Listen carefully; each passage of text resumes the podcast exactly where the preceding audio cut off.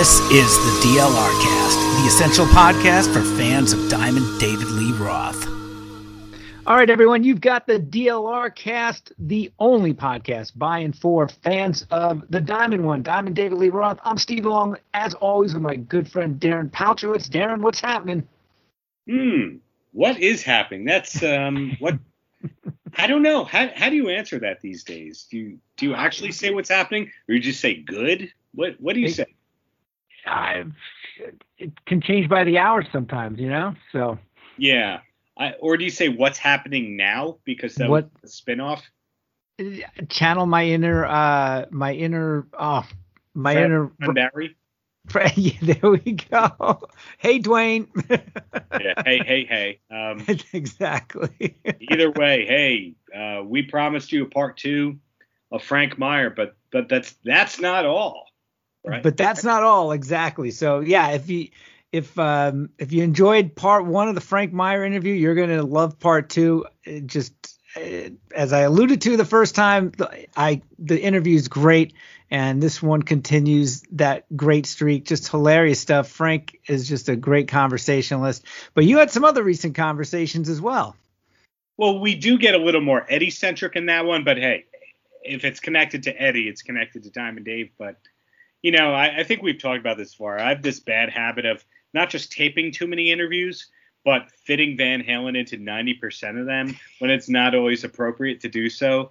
Like today, I was talking to the singer of Rise Against, and I fit in Van Halen after I fit in Skid Row. But um, yeah, about a week and a half ago, I spoke with Travis Tritt, who was on uh, which Your, Diamond Dave gem? Your Filthy Little Mouth, a duet called Your Cheating Heart Cafe. Dave yes. stab at early stab at country. I put you right on the spot there, and you passed the test. um, I had an interview with Travis Tritt because somebody else couldn't do it, and they wanted it done. So I said, "Yeah, I'll do it." And then, um, you know, okay, I have to ask him about the new album. Wait a second, he was on a Roth album. Because you know, admittedly, I've listened the least of the whole Dave catalog to that album. It's got its fine moments, but I just haven't listened to it as much as you or other folks have.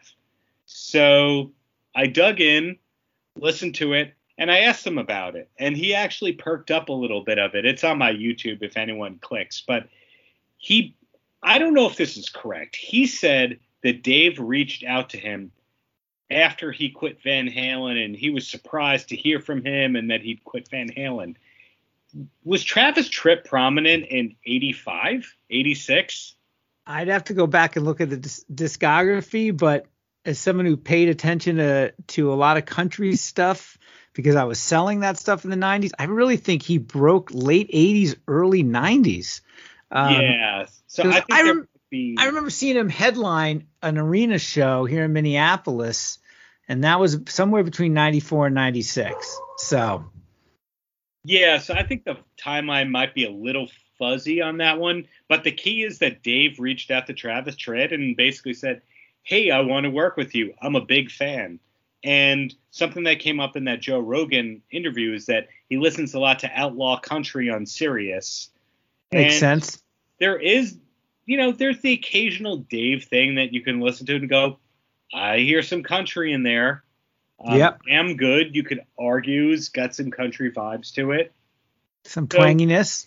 So, not and, the biggest shocker, but uh, and, and, certainly the new song, the most recent song, "Giddy Up."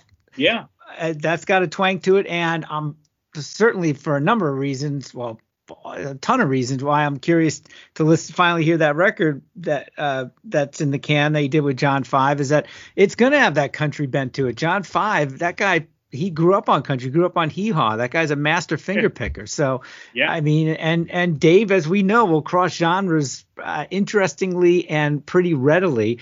Uh, no big thing aside, we can just leave out the reggae bit from your filthy little mouth. However, I actually like that song, your uh, uh, Cheating Heart Cafe, and I would bet you could count on one hand in the last 10 years how often Travis has been been asked about that song and is has collaboration with David Lee Roth. So no wonder why he perked up. well, he said he had fun doing it. He liked Dave. this wasn't a story that had any negative lean to it. He did say, you know, a pessimistic thing or two about his career in the interview. So to hear just flat out positive stuff about Dave is a good thing. And then a couple days after I wound up speaking again with Steve Lukather from Toto. They're promoting a cool live album that they recorded during the pandemic. A live stream that they turned into something. And let's face it, he crossed crossed paths a lot with Eddie Van Halen. Oh, they were one. They were they were best of friends. Yeah. And he did all the guitar work, save for the solo and "Beat It" on in on Michael Jackson's Thriller. So uh, at least ninety percent of it. I mean, yeah. Lukather has played on more albums than I think anyone in history. I mean, the guy was the most prolific session musician the last well, geez, since the mid '70s. I mean, Toto came out of Toto was they were session musicians. Well, there's two things that I learned. One, I have a feeling you're going to go, of course. Why didn't you know that, Darren? You poser, you noob, you idiot, um, you simpleton for the Van Halen fan base. But did, did you know that Lukather played on a Van Halen album? Wait a minute. What? He All right. Was it with Sammy? Yes. Okay. but well, then again, he was on a Cheap Trick album. Was he on Voices or? Yeah, for whatever reason, Rick wasn't around, and Werman needed a solo pu- punched in, so he did the solo for Voices. Yes. Okay, so every now and then he played on a cool non-smooth jazz, non R&B, non-soul record. But yeah, he's done a lot of good rock stuff. In the case of Van Halen, he said because him and Eddie were close, he hung around 5150 a lot and he's singing on Top of the World. Really? Yeah, he's in the gang vocal chorus part to it. If you look on Wikipedia, it says Steve Lukather vocals and guitar. He told me he didn't play guitar on it, that he's not sure why he had the credit, but I didn't know that. I'm su- I, am surprised you didn't. I, I had I had no idea. Admittedly, I there's a lot even though I have those records and like those records, did they get played as much anywhere near as much as the original right. VH6? No. no. So I mean, I, I, I obviously missed missed the credits. It's funny because I was I, I was just thinking of um, the OU812 record recently and how much I like that record. Especially, I think that's does that album open with uh, "Mine All Mine," I think, or and man, I I love that song. There was some great stuff there. It begs the question too. I mean, I wonder if there was some other guests from those eras that we just don't know about or or, or showed up uh, that maybe didn't make the credits. But I wouldn't be surprised if Leslie West was on something.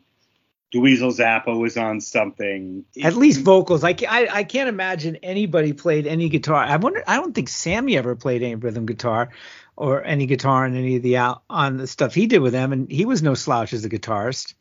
I think there's a, there's one song he did play rhythm on, and is it finish what you started? Somebody was talking about this recently. I forget ah. what it is. It's one song that's a two guitar song. Well, either way, that I learned. The second thing is the first Dave EP is cover session musician centric. Both covers session players. Right. He said to Lukather, Mr. Luke, um, whatever you want to call him. Did the chance to play with David Lee Roth ever come up? And he said he was asked to play with David Lee Roth, and he went to Eddie for kind of his blessing and went, Would it be weird? Should I do this? And Eddie said something like, You could do it, just don't play too good on it. but then uh, I guess the call never officially came for the specific session. Like maybe it's, hey, are you potentially available for this?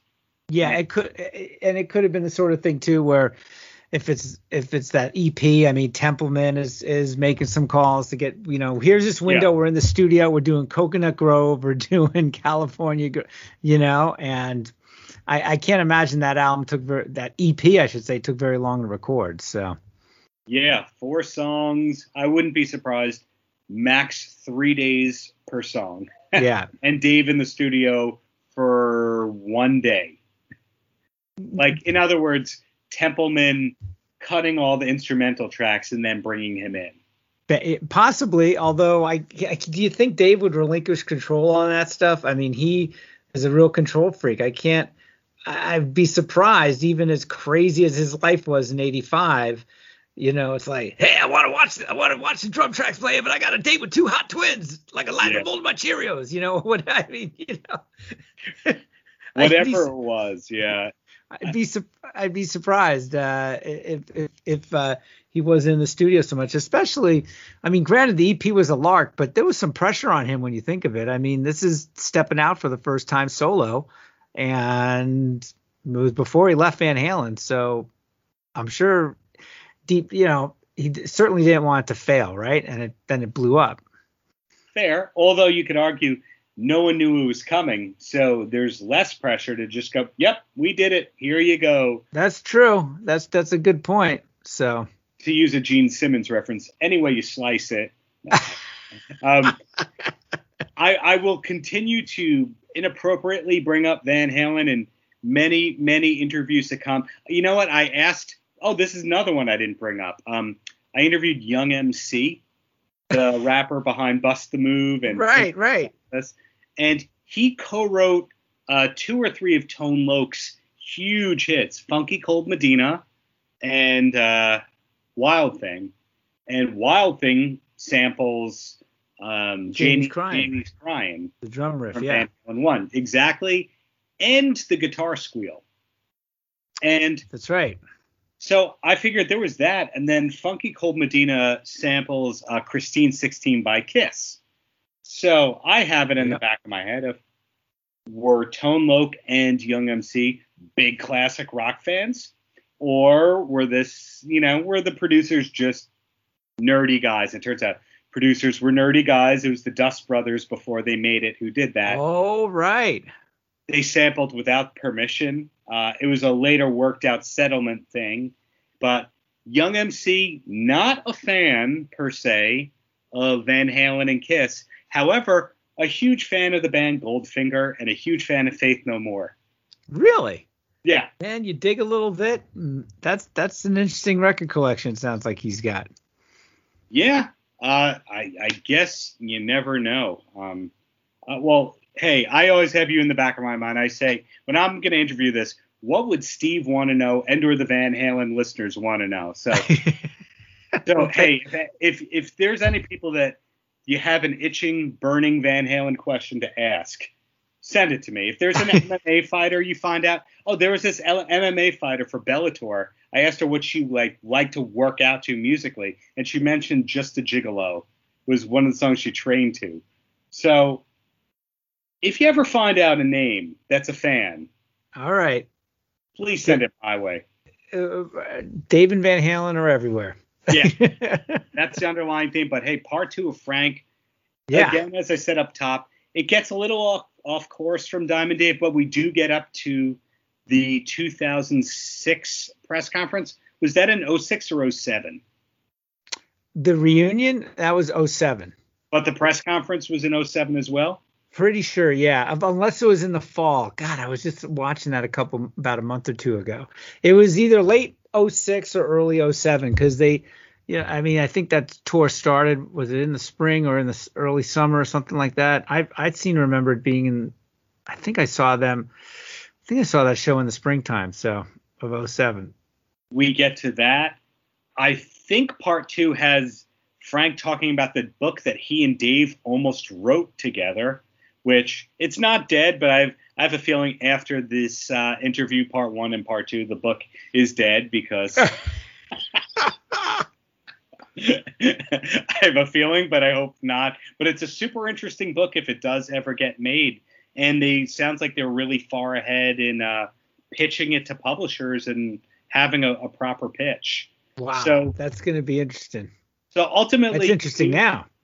Yeah. Oh, it's a cool sounding book, but ultimately, I think a lot of people when they talk about hanging with a musician, maybe it was over the period of three months. In this case, we're getting Frank stories from '95 and 07 and everything in between. And plus, I think in part two, we also hear about the infamous Eddie Van Halen adult video release house party. Oh, that yeah, that's that's a bit infamous, right? Because isn't wasn't his wife like a publicist? For, what was her involvement Because did Yeah. he do a soundtrack for a porn movie or something? Oh, this was the unfortunately discovery from last weekend. He made two music videos for this soundtrack. Who did? Frank? Eddie. Oh, Eddie. What? Yeah. No, They're- not those. Come on. This isn't. Wait. This isn't public knowledge. Hold. Wait. I don't even want to go there. Oh, oh, there. It's not cut with scenes from the movie or anything. One of them is him solo in the studio, cutting all the instruments and working the board. Oh, thank God. Okay. And then the other one, he's kind of looks like he's in his backyard, and there's a couple of women hanging around him. He's kind of soloing, and it's kind of like Van Halen three esque music. I I don't know. Take a look, and well, maybe the next episode we'll talk about. This. Are, are those up on YouTube? yeah, that's how I found these things. Okay. Wow. Interesting. I don't know if there's a third. I thought he did three songs this movie, but he definitely did two. And it was he. It was somehow there was some involvement with his wife, right? I mean, we're going down. Uh, uh, Yeah, going it- off a different avenue here, but I I seem to remember when he ma- hearing about that at the time, and um, I was like, what? I mean, of all the things he could be doing the soundtrack to. Well, he did a couple of Valerie Bertinelli soundtracks. Uh, didn't he do a TV movie called The Seduction of Gina?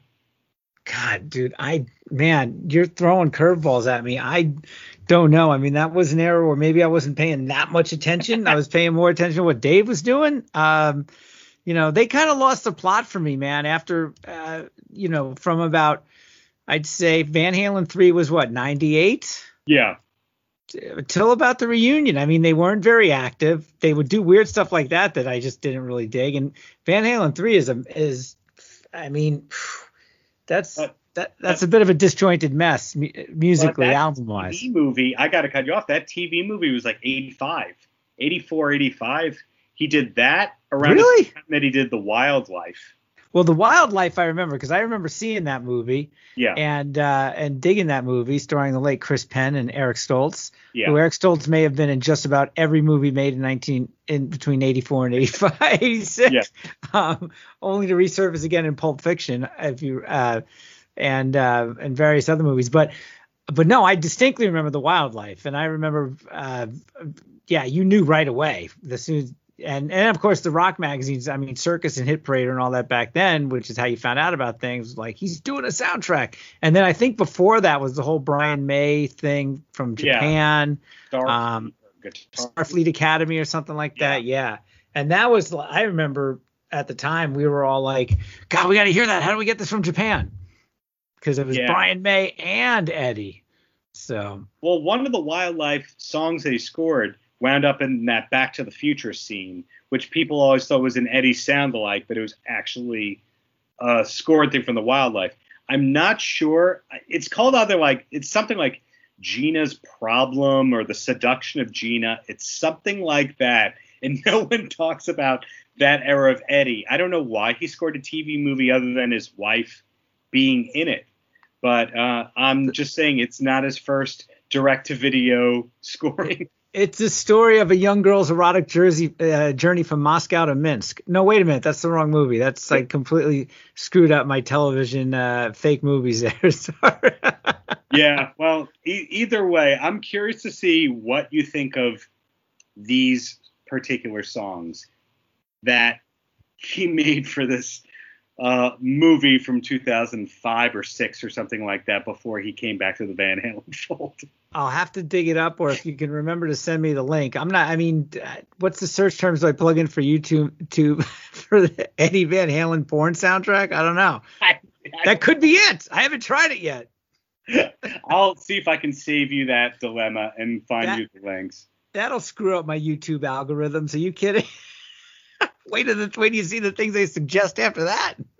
Yeah, well, you know, sorry to poke fun at all that because, you know, while it's it's sad to see the shape that Eddie was in, then you get an amazing album like A Different Kind of Truth Yeah. just a few years later, which showed he rebounded. A lot Oh, people, hugely, big time, and he stuck with it. I mean, yeah, yeah, you know, he became unfortunately, I mean, almost a punchline for a while there, and and you know, we all caught so many things. People knew, they saw it. It was, you know, it was tough, and then, you know, Hagar goes into a lot of the details in his autobiography. That 2004 tour, even before that autobiography came out, I can remember friends going to see that. It's like, oh man, this is. It was just.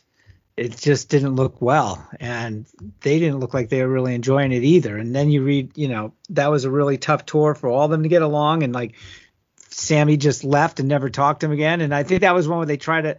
Wasn't that that was a tour where uh, Sammy had to like say, if Michael doesn't do it, I'm not going to do it. Yeah, he gave up part of his percentage of profits. Azoff or the manager did too, just so Michael could get a little bit, and then Michael had to sign away his permanent use of the Van Halen name, and he was done, and his likeness was gone, and you know Man, there's there it's yeah. You you can make a very short list in rock and roll, and not to slag anybody, but you can make a very short list of rock and roll for, for the nicest, coolest, most respectful people in the world who got screwed over the most.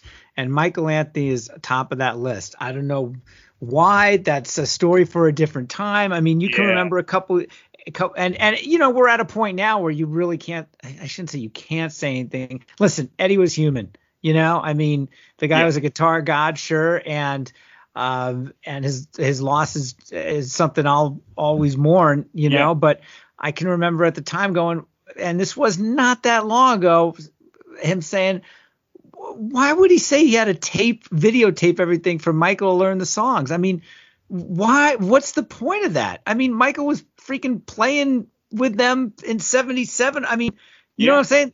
that he did the five sets a night with him. He killed himself with you know in the clubs way back then. I mean, uh, just a, a, lot of that stuff, that sniping, a lot of that stuff made no sense. I get it, Eddie versus Dave, but Michael. I mean, it's like picking on Switzerland. What, what the? You why? Yeah. You know what I mean? Uber talented. By all accounts, there's not a single person in the world who would say anything bad about him, save for one legendary lead guitarist. Yeah. And I never understood that. It's that's been a mystery. That's always been a mystery to me. The only guy who had the same wife all those years too. yeah. I mean, just I mean, have you ever read an interview with him where I mean, he must be a journalist dream. I mean, have you ever read an interview with him where he was shitty or he was, you know, he, he didn't like the question or something? And everybody has bad days, I get it, but forever yeah. a guy, uh, really, just it was so unfair. But going back to the conversation with Frank. Yes. It, this makes my head hurt a little bit because I think of how much Diamond David Lee Roth gets done in a day or a year and all the things he's skilled at and he could do. You know, he speaks four or five languages, there's the martial arts, and, you know, he's shredded, he's in that amazing shape. If you listen to Joe Rogan, he's following a strict diet. He's traveling the world. He's a man of the world. He's reading three boating magazines a month and Wooden Boat Monthly. so so you see all that intellect and all that athletic ability and he's done all this cool stuff and he knows everybody. You put all that together and you're going, how is he also able to drink that much while in that good shape, while does he have just like the way that people have cheat days on diets? Does yeah. he just have? I guess, and and from what we know in the 80s, it was you know it was not just drinking either. It was uh, uh, half of Brazil went up the guy's nose. I think you know. I mean, it's uh, you know he it, a lot of that stuff was legendary back in the 80s. Uh, the 80s Hollywood strip scene, you know. So I mean that yeah, he's got the Keith Richards gene or something. I mean, just but maybe yeah. you know that's part of it too. Well, how do you bounce back so well by keeping your body in such amazing shape? And I would and I would bet you he knows when to throttle it back. You know, I mean, you gotta you gotta pace yourself at some point. You can't go climbing a mountain when you're f- completely fucked up.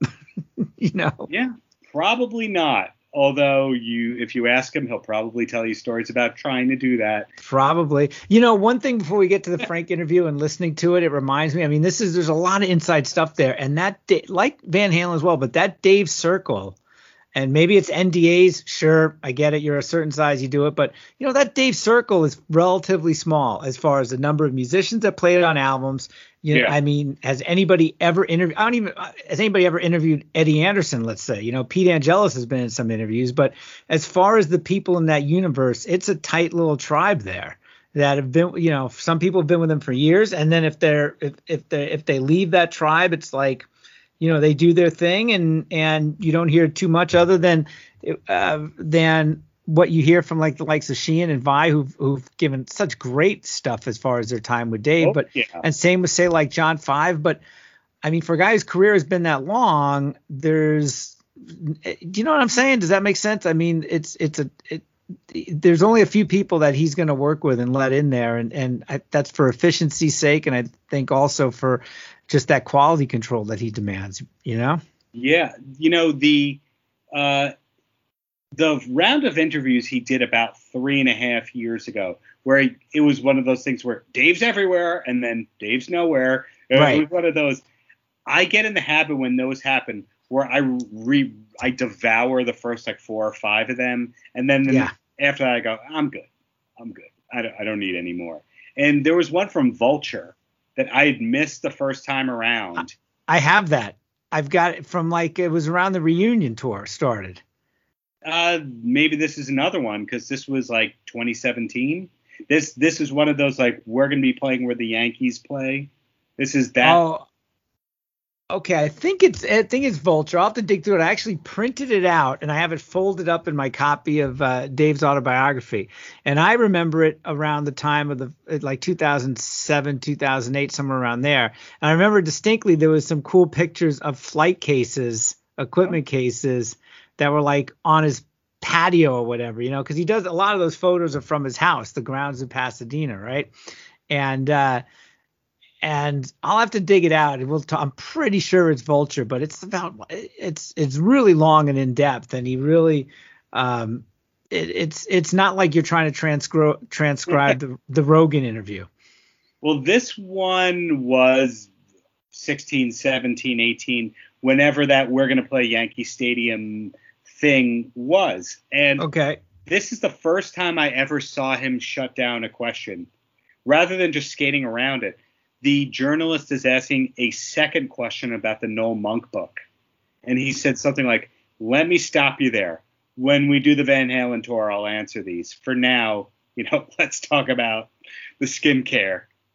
Okay. Yeah. Then I did not see that. Then surprisingly, but So the Noel Monk thing, I'm guessing that ruffled some feathers. The fact that he shut that one down. I saw that Michael Anthony interview with Jeremy. What's his name? The guy in Montreal. Great. yeah, I for, yeah, good interview uh, YouTube thing he's got. Yeah, I saw that too. That was good. I can't remember the, now. I'm spacing on the guy's name, but yeah, it's Jeremy. Yeah. So he was asked about the Noel Monk book, which I still a- admittedly have to finish. But what I'm getting at is Noel Monk might be the first person to get that full side of the story out about Van Halen besides Dave. Yeah, I mean, when you get into Monk's book, it's there's some pretty detailed stuff there. Wait till you read all about Valerie's wedding and and everything there. Um, well, if you remember when that book came out, Dave had one quote. Basically, it was kind of I can't remember. It was somewhere along the like there's a lot of things that are true, there's a lot of things that aren't true, and then there's a lot of things that are true. You know what I mean? It was some little wordplay. Basically, he wasn't disavowing it.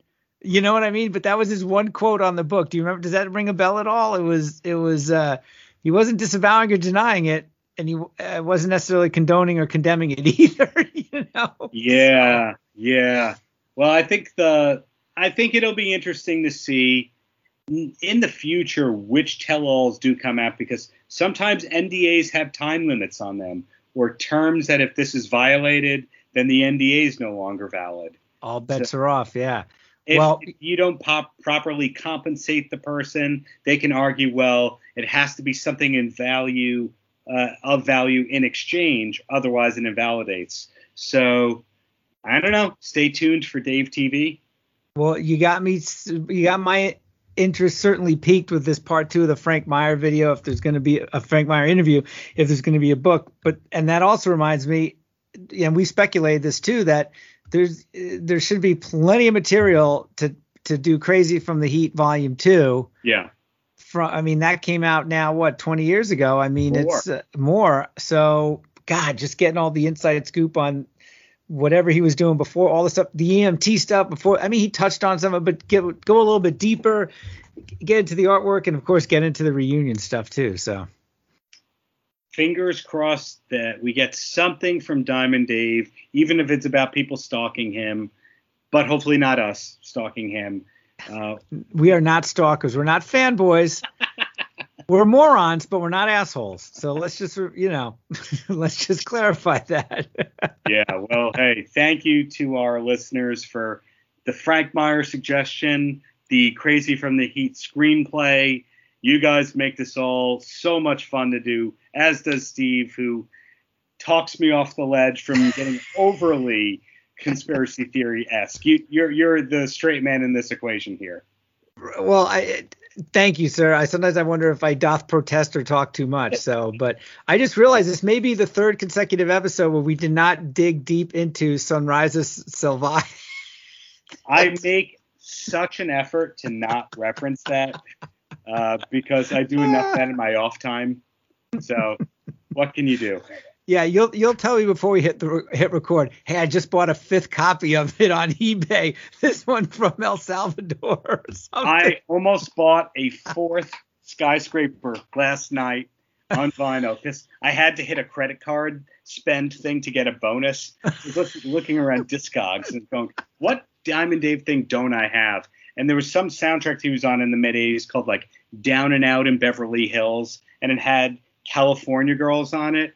It's like, well, I don't need that. And then it had a bunch of songs that uh, Andy Summers from The Police composed, and his composition work for movies is not the best. I said, I'm never going to listen to this, and this is not super rare. I better get the final countdown by Europe on vinyl instead. So there you go. But but let me ask you this, my last thing.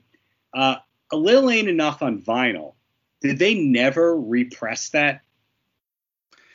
I do not have that on vinyl. That was at a time where I just stopped buying vinyl. I'm like, I got the cassette and the CD. I would buy both. Yeah. But I don't know why I didn't. I, I, think at the time there weren't a lot of vinyl places where I lived, maybe, but I think I don't think that was ever repressed.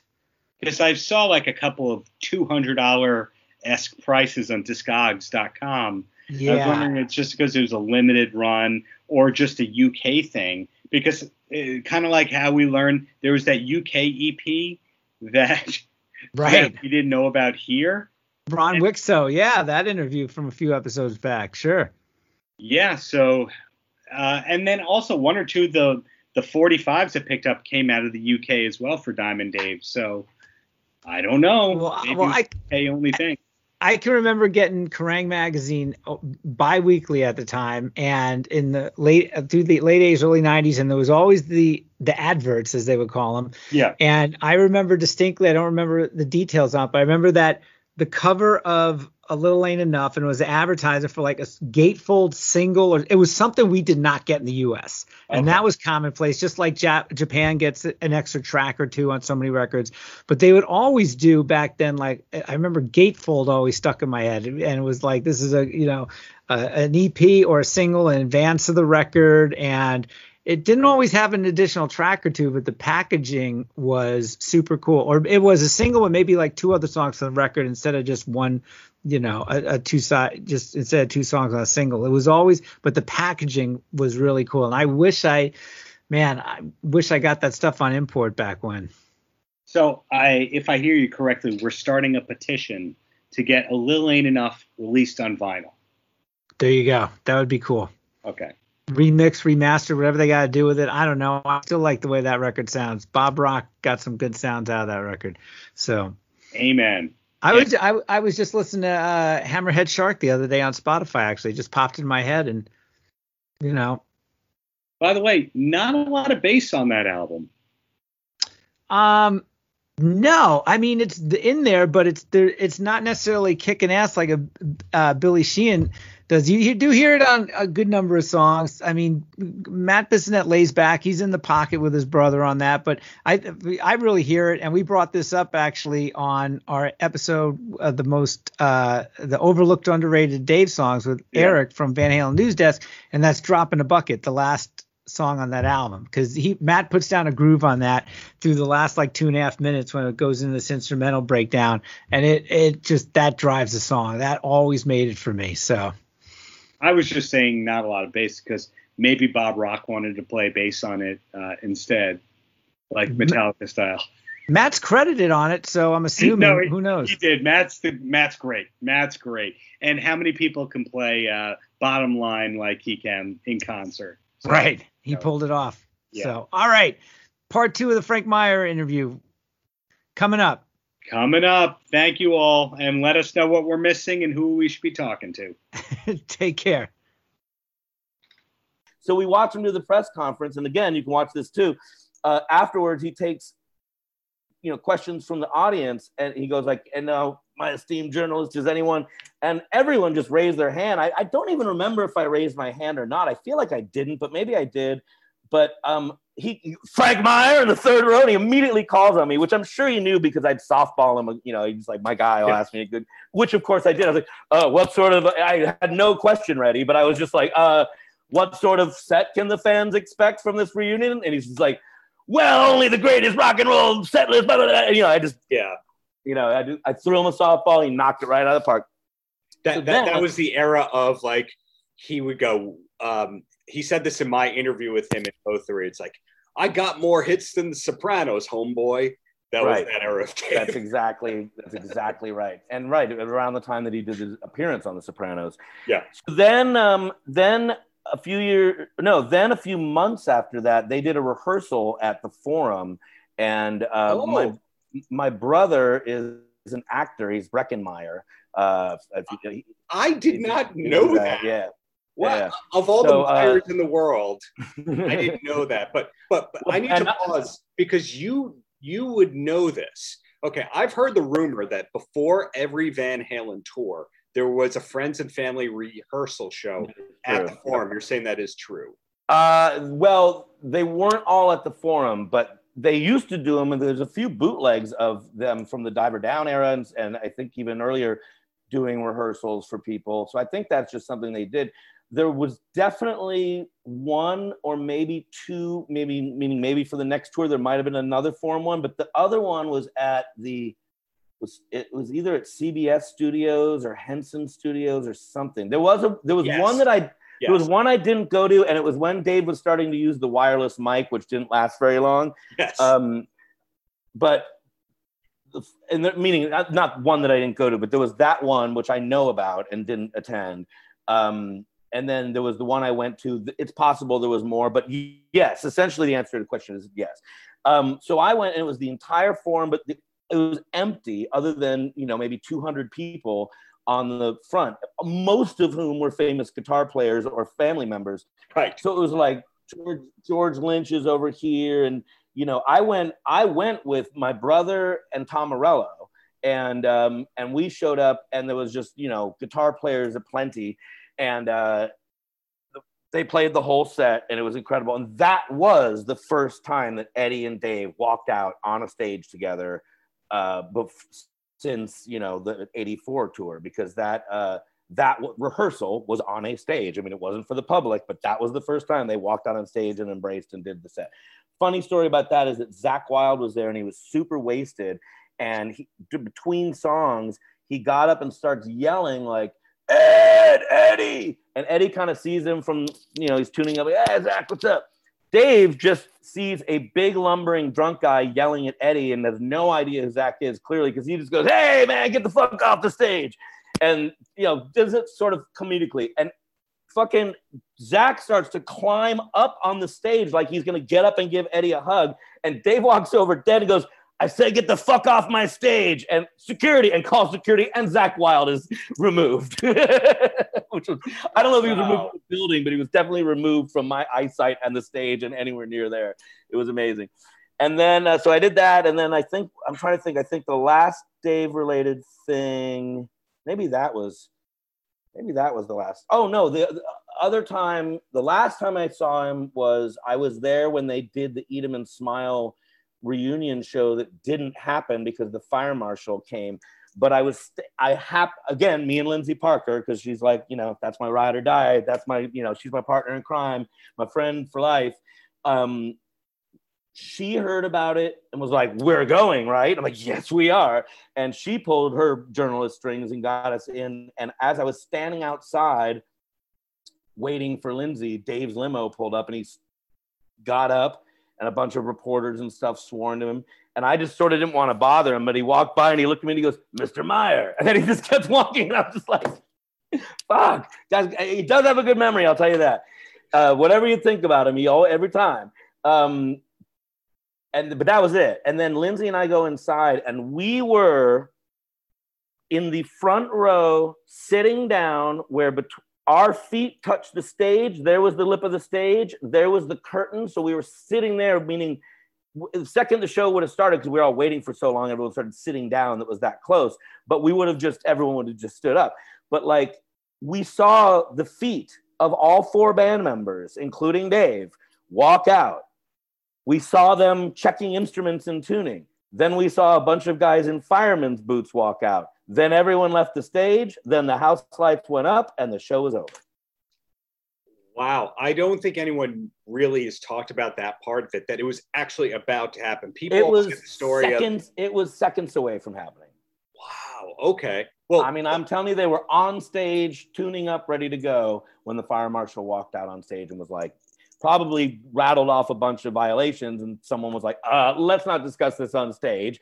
And they probably, you know, with mics and stuff, probably went and uh, had a conversation backstage, and that was the end of the show makes yeah. you think that fire marshal was not a Van Halen. You know who knows? Like I said, he I, loved I, Van Halen three, and right, right. Hey, you know, uh, one one thing I've learned is as a Van Halen fan is is you know, I mean, Dave, the Dave eras are my favorite in terms of that sound they have with Dave, which is a harder edge sound mm-hmm. than they have with Sammy just appeals more to my music sensibilities. I just listen more to that kind of music.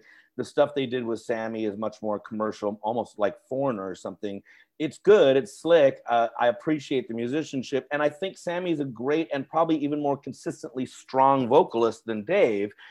But the music that Sammy often makes, not always, because I like a lot of Sammy Hagar records and I love Montrose, but he yeah. often makes very commercial, slick, sort of radio friendly bar rock. And that just doesn't appeal to me as much as like the sort of hyper boogie that Van Halen does, or the bluesy vibe, or the sort of fun that, that Van Halen always seemed to have with Dave that for me was lacking in the other stuff.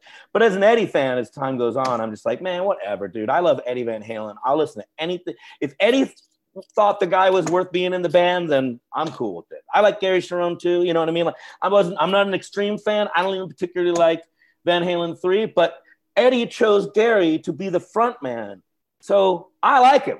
you know what I mean? There's a there's a great unreleased uh, home video of I've seen it and it's killer. It's great. Yeah. It's killer. And he sings those old songs spot on.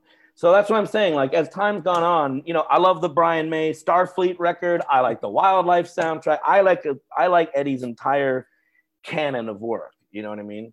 uh, it, like I said, the bluesy rock stuff. You know, the only time I've ever covered Van Halen in my life is a cover of "In a Simple Rhyme," which A is the oh. first. A is a, the first original I think that they ever wrote together. It's certainly the earliest original that appears on demos, as far as I know, because it's on the super super early like four track Pasadena demos.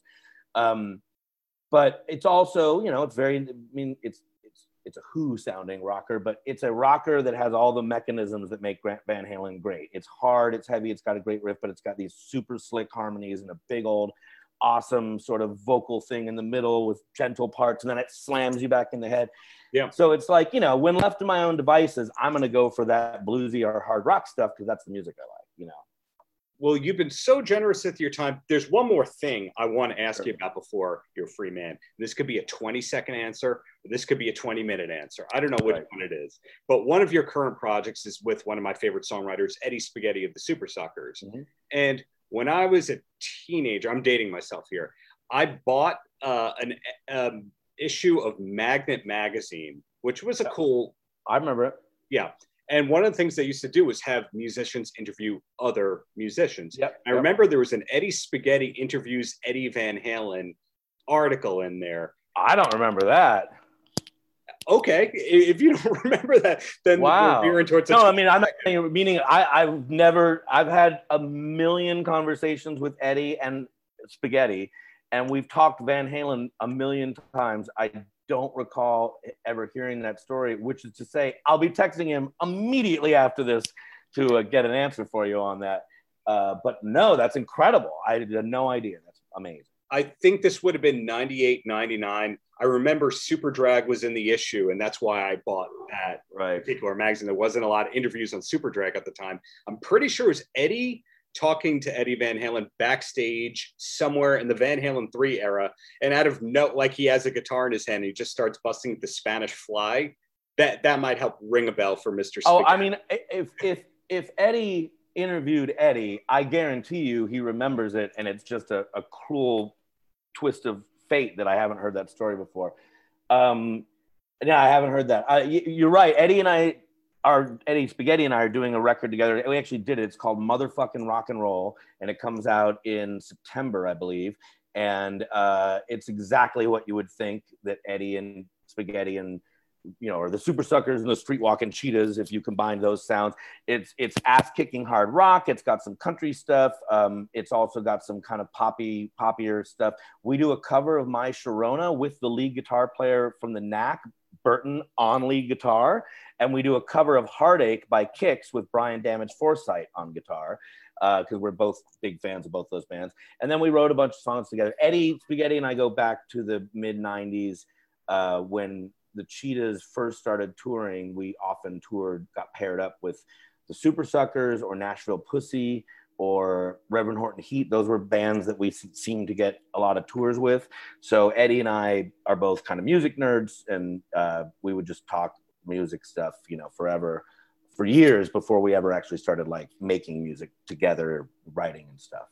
Um, but he's also a big Van Halen fan, mainly of you know the Dave stuff. I can, I think I could say to say. He, he calls the the the uh, that George W. Bush, Gary Cherone's the presidency. That was an Eddie Spaghetti right.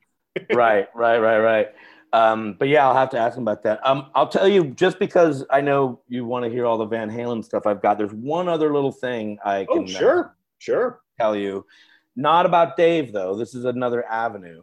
So, for one thing, I was there at the Eddie Van Halen um, backyard party, the sort of the porno party. You know about that whole thing? Oh, the Michael Ninn. The Michael Michael Ninn. So what it was is yeah. that Michael Ninn was a European pornographer, but he did these very artsy ones, and you know they weren't like like gra- super graphic. They maybe had sex in them, but they were much more like European and artsy and stuff. And and uh, they were on a company called Digital Playground and the woman that Eddie went on to marry, Janie, yeah. was a pub- was a publicist, and she did publicity for all sorts of stuff. But one of her clients was Digital Playground, and she worked with Digital Playground, and so she, I believe, did the press on that project, and on, and then they they sort of kicked off the record re- or the uh, release of the film, which I think came with like a CD of the songs and stuff and um, they had a party in Eddie's backyard. And because I knew Janie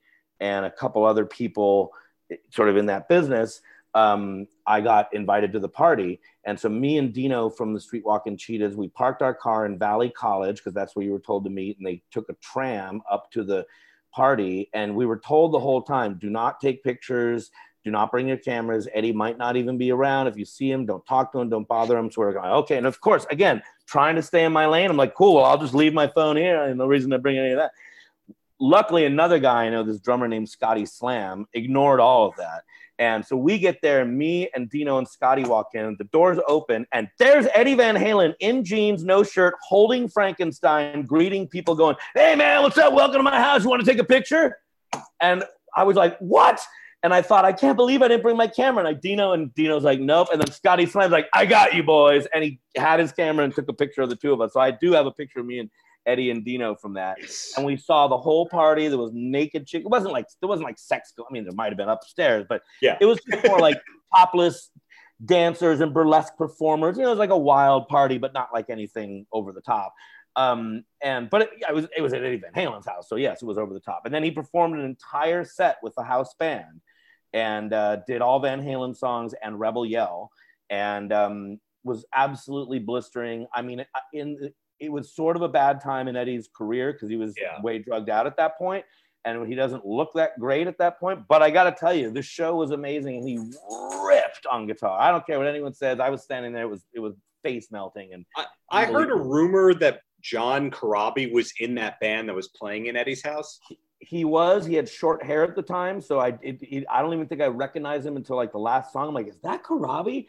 And there was another dude I knew. I, the bass player was this guy who played in a band called the Comatones, and um, and he was married to a porn star. I can't remember his name at the time, but I knew him through the through the Comatones, and I think that the singer was. Um, uh, the singer is someone that went. I, the singer I mean, I want to say it was Myles Kennedy, but it might not have been, but it was someone along those lines, like someone that went on to be a, a known singer in a more modern band. You can look it up. I'm sure it's, you know, I know there's videos and stuff, but the singer I think was someone famous too, um, or went on to be. Um, they were the house band at the time at a, a club that, shoot, the name's escaping me, but they were the house band and basically just got the gig as the backing band.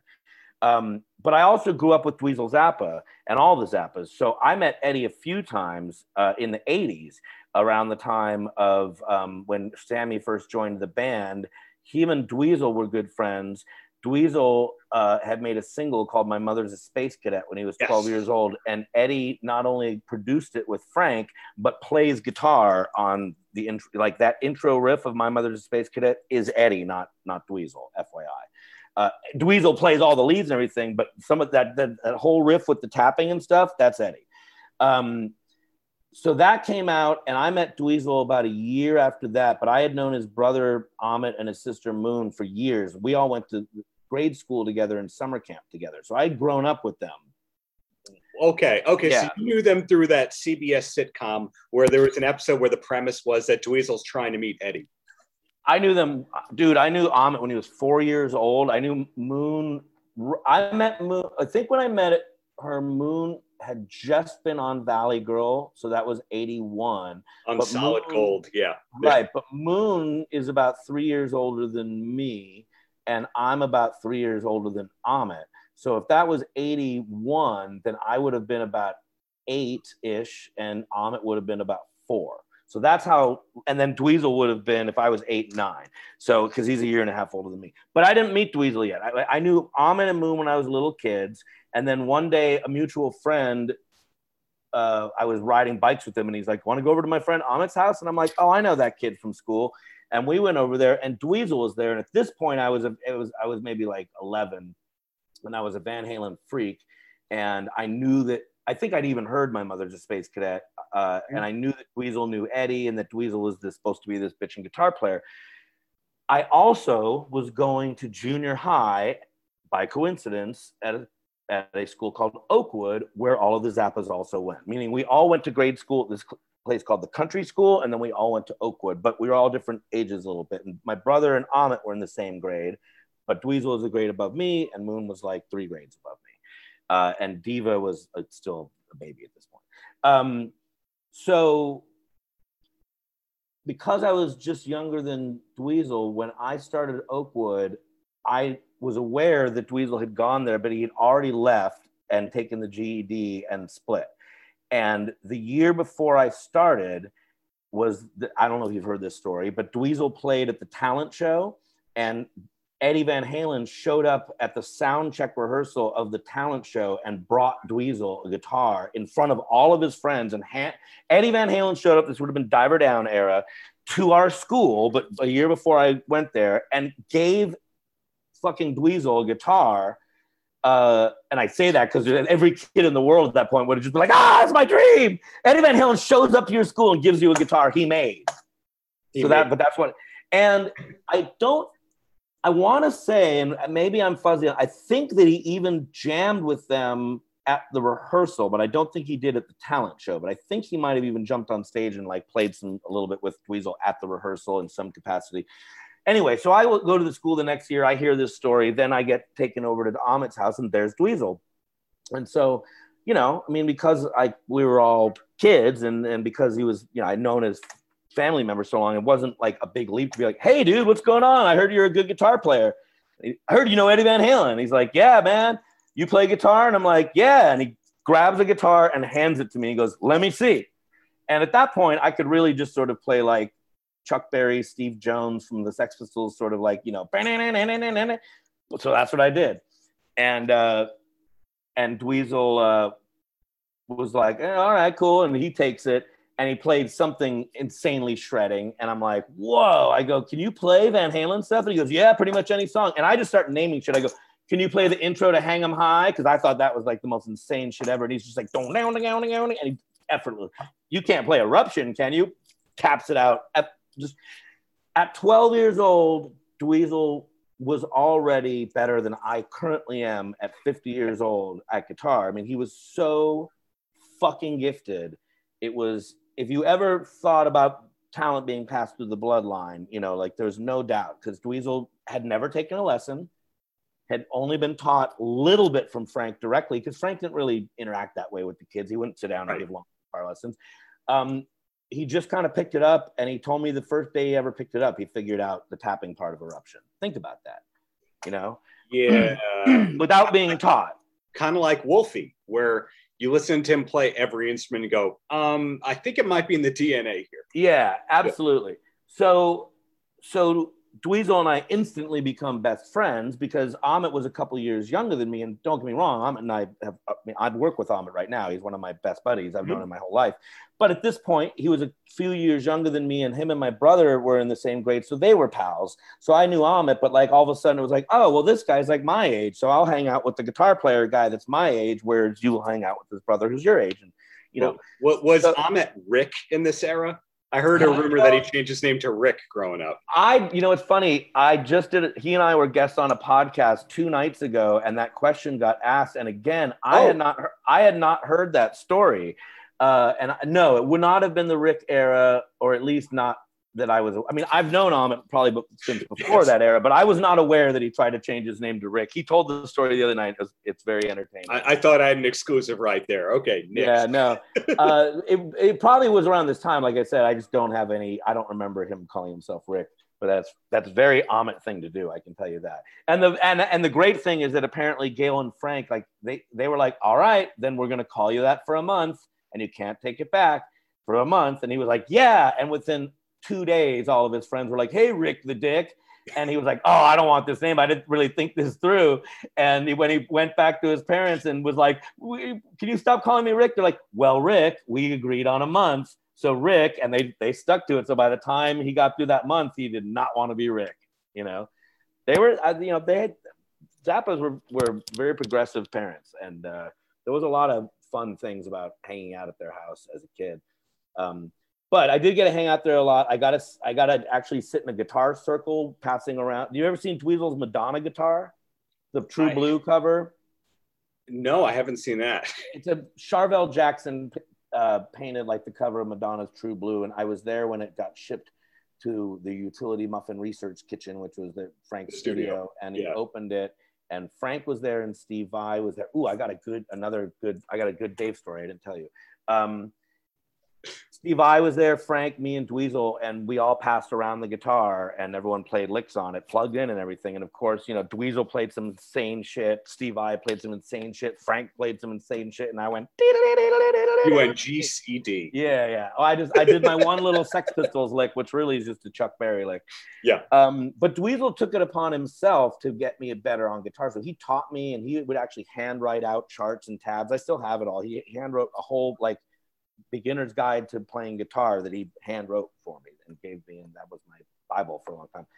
Quick Vai story. So one day Dweezil calls me up because we live down the street from each other, and he says, "Hey, are you home? I'm coming to pick you up." And I said, "Okay." He came down my driveway to pick pick me up. I was living in my parents' house, and Steve Vai is sitting in the passenger seat. At this point, Steve had played in Frank's band and I had met Steve because he hung around the house a lot, but also he had played in Alcatrazz. Alcatrazz, yeah, and, replacing um, yeah. Right. So, man, sorry. I know this is going to be way too long of a podcast. You can just cut out whatever, whatever we'll, we'll, fi- we'll, figure that all out later. But when I interviewed Yngwie last week, I asked him about Alcatrazz. So you're not veering too off course here. Well, so don't let me lose my train of thought. But so the first time I saw Steve Vai was on the Flexible tour, uh-huh. and uh, Dweezil played with him at the Country Club in Reseda and asked me if I wanted to come join him. Uh, but he was going early and I needed a ride. So I asked my friend and his mom, and they had taken me to see Motley Crue on the Shout at the Devil tour. So I knew they were cool. And I said, Will you guys come with me? Because my parents didn't want to go to see Steve Vai. And we did. And it was great. And uh, Dweezil came out. I think they played Attitude Song together. But there was an opening band that was called Rapid Fire and they had a red-haired singer and i remember specifically that they were great and the singer was great and that they had a song. It stuck with me my entire life that went it was called rumble and it said like where do you want to go? The rumble! 20 well 15 years later and i and i went up to the singer this unknown kid and was like you're great man. Can i get your autograph? And he's like why would you? There was like 15 people there when they played. He's like why would you want my autograph? I'm like because you're great. It was the first time i'd seen like a local band. You know, that wasn't like my parents taking me to see, you know, a big concert. So that singer turned out to be Axl Rose. And uh, Rapid Fire is the very first group he joined before Hollywood Rose, right straight off the bus from Indiana. And the only reason I found that out later, I was the editor of KNAC.com for a while, and I was sent a press release from Cleopatra who were releasing all the rapid fire demos. Yes. and, and I and I read that and I was like wait that can't be the same band. Do they have a song called song one? Rumble parentheses where do you want to go? I'm like whoa! And I realized the very first local performer I ever saw was a young Axl Rose. So the second time I met Steve Vai was at Alcatrazz played at the country club with Rough Cut opening or it might have been the other way around. And Dweezil was good friends with Amir Derakh from Rough Cut, who later was in Orgy. So Orgy, Dweezil, yeah. Dweezil and me and Moon went and saw um, that show. And I remember we went backstage and uh, met Steve because Steve was a family friend of theirs because he had played with Frank's band. So they all knew Steve like really, really well. So then Dweezil calls me up one day and says, Hey, you want to come over to my, or I'm coming to pick you up. And he rolls over to my house and Steve Vai's in the passenger seat. and we get in the car and he goes, Hey, Frank, you remember Steve? Steve Frank? Hey, what's up, man? Uh, Steve's playing me his new record with David Lee Roth.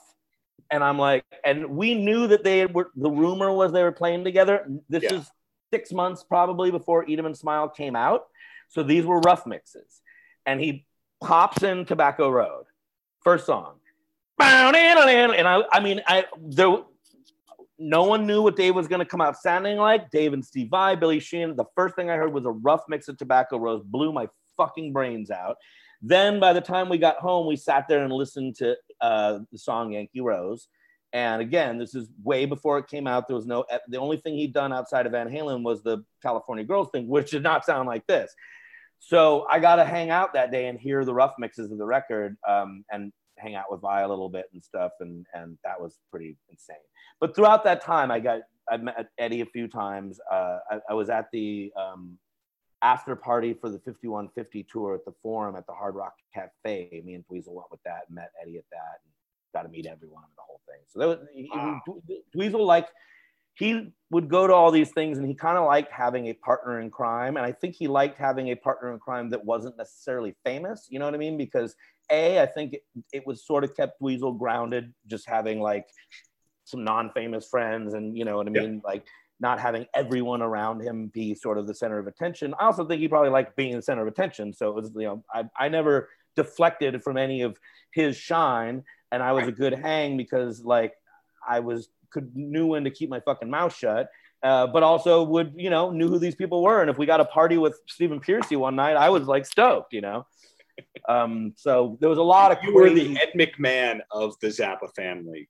Yeah, I even got a party with Sam Kinison one night, uh, thanks, thanks to Dweezil, except that Dweezil didn't do drugs or drink, and I did, and clearly Sam did. And Dweezil was always, like, I wouldn't get high or do anything in front of the Zappas, and I wasn't like a big druggie. I'm just saying I was a normal teenager where I might have a beer, or like if someone was passing around a joint, about, oh, sure, what the fuck, dude, you know um, they weren't like that. And so if I was around them, I just wasn't like that either. Even if someone passed me a joint in front of Dweezil, I wouldn't take it just out of respect. You know, I, like I said, know your lane.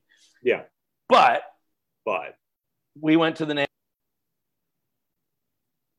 Sorry. Uh, one year, me and him and the Nelson brothers and Amir Derakh piled into a limo and went to the NAMM show. Uh, the Nelson brothers taught me how to put uh, cover up, like to cover your pimples up at, at before we left. and um, somehow Dweezil and I left the NAMM show early to go to a sound check for this uh, the All Star Jam later that night. Yeah. it was in some theater in, that was in the round. I don't remember what the name of it was, but it was like a you know theater with a round stage in Orange County. And so Dweezil and I go early, and he's on stage with like Steve Stevens and TK Stevens and I who the fuck the guy TM from the, Stevens, the bass player. Yeah, I, I want to say I remember TM Stevens and maybe someone from the Letterman band. I think Steve Stevens was there. This was just was going to be the house band for this one jam. You know, later on there was a zillion rock stars on stage, off stage, whatever. Yeah. But um, I go and they're just all on stage, and I'm sitting in this empty theater by myself, and all of a sudden Sam Kinison and both twins and Carl LaBove and his brother, like the whole crew, roll up and are now surrounding me. And I've got my back to them. And I kind of look and I'm like, holy shit, it's Sam Kinison. And he leans forward and taps me on the shoulder and goes, Hey, kid, what are you doing here? And I go, oh, I'm friends with Dweezil. I'm Frank. And he goes, Oh, shit, Frank, any friend of Dweezil's a friend of mine. Me and the guys are to go backstage and party. You in? And I'm like, Yeah. So he's also holding what I assumed at first was a giant cup of water, but then when he got in my face, I realized it was vodka because he just reeked of vodka. So Dweezil's on stage, so I didn't tell him anything. I just walk with Sam backstage, and he closes the door, locks it, and they just start busting out joints and cocaine. He, he called them twisters. Carl, roll me some twisters. And he just hands him a big bag of weed and rolling papers. There's just like drugs going on everywhere. And I'm maybe 16. Yeah. And, and I'm just like, fuck yeah, you know, and I'm partying with Sam and he's holding court. Three hours go by. It felt like it was 15 minutes. Dweezil has no idea where I am. He's been searching for me this whole time. This was pre cell phone, so he was just like, "Fuck, I guess Meyer just split." Um, I and I also did not realize until this knock on the door hey sam you're on in five minutes. And i look and i go you're on. He goes i'm hosting this thing. And i'm like oh my god he's so fucking high right now. But of course in sam world this was probably barely even you know high at all. So um he gets up and carl turns to me and says we, we got reserved seats. Are you coming? And i'm like yeah of course i'm coming. So the doors open. There's this long hallway to get to the stage, and all it's like Warren DeMartini and George Lynch and CC DeVille, and you know, all these guys lined up. And I'm walking through with Sam, and I hear Frank, and I look and there's Dweezil going, "What the fuck, dude? You disappeared like three hours ago." And I, I, I'm with Sam now, and I just kept going with Sam, totally high. And uh, and I sat with his people and watched the whole show, watched Dweezil jam, came up to Dweezil at the end, was so wasted. He probably just was like, God damn it. And I remember him sort of, you know, pouring me into the limo and we drove home and I crashed at his house that night. And he never said anything about it. Like Dweezil wasn't a dick about that stuff, but I was obviously kind of a dick about that stuff. That has so many blowing, mind blowing elements that, that and and the least of which, but what grabs me is the fact that the Nelsons, the Zappas, Amir Derakh were were all in the same social circle because those are three different parties you would never thing to be in the same world. They were, and that was sort of um, sort of what hanging out at the Zappas was like in that there was always famous people there and it wasn't always the ones you would expect because you know Frank and Gail had their friends from the 60s 70s 80s but also they had political friends and you know Matt Groening was a good friend of theirs. He was around. I remember Matt Groening a lot back then. Not a lot but I remember seeing him a few times. Um, I mean there was a lot of unlikely the, the Gores after all the PMRC stuff. Tipper Gore and Al Gore became friends with the Zappas. I remember seeing, yeah, dude. Um, you know, Mindy Cohn from the Facts of Life was yeah. around a lot. Uh, Corey Haim was around a lot. Donovan Leitch Jr., you know, Donovan, the singer, yeah. actor, he was around a lot. In fact, I had a band with me, Dweezil, Donovan, and River Phoenix and Scott Thunes called Gruen. And we recorded like porn rock parodies of 80s hair metal songs and that had, there's demos and everything of it. And River was the rhythm guitar player on only two songs. I was on. Me and Dweezil played the guitars on everything. Dweezil played on the leads, and River, when he was around, would play uh, on a few songs too. He's on a song. he's on a song called "Rock Out with Your Cock Out." That I recall. Ah, well, it sounds like you need to write a show uh, that takes place in the Zappa house in the late '80s. I, well, I feel like that. out of it that's for Ahmet to or Dweezil to write. You know what I mean? Like meaning I I just feel in retrospect, you know, when I when when when you were in the moment, these were just kids I grew up with. So I mean, of course, I was aware when other famous people were around, and I was aware that I was sort of in this lucky opportunity. But like Dweezil himself wasn't a celebrity to me. He was like my best friend for a long time, and Ahmet was, you know, one of my oldest friends to this day. You know, Moon was sort of an older sister, and Diva was like the kid sister. So, and Gail, I mean, I, you know, Gail was like besides my mom at that time, probably the mom I was the closest to because we were at the house all the time. We would go grocery shopping with her to movies. I took Ahmet to see First Blood. You know what I mean? Like I, we went and saw like Metal Storm, The Destruction of Jared-Syn and Super Fuzz and stuff like at the Sherman Oaks Galleria. Like we go way, way, way, way, way, yeah. way, way back.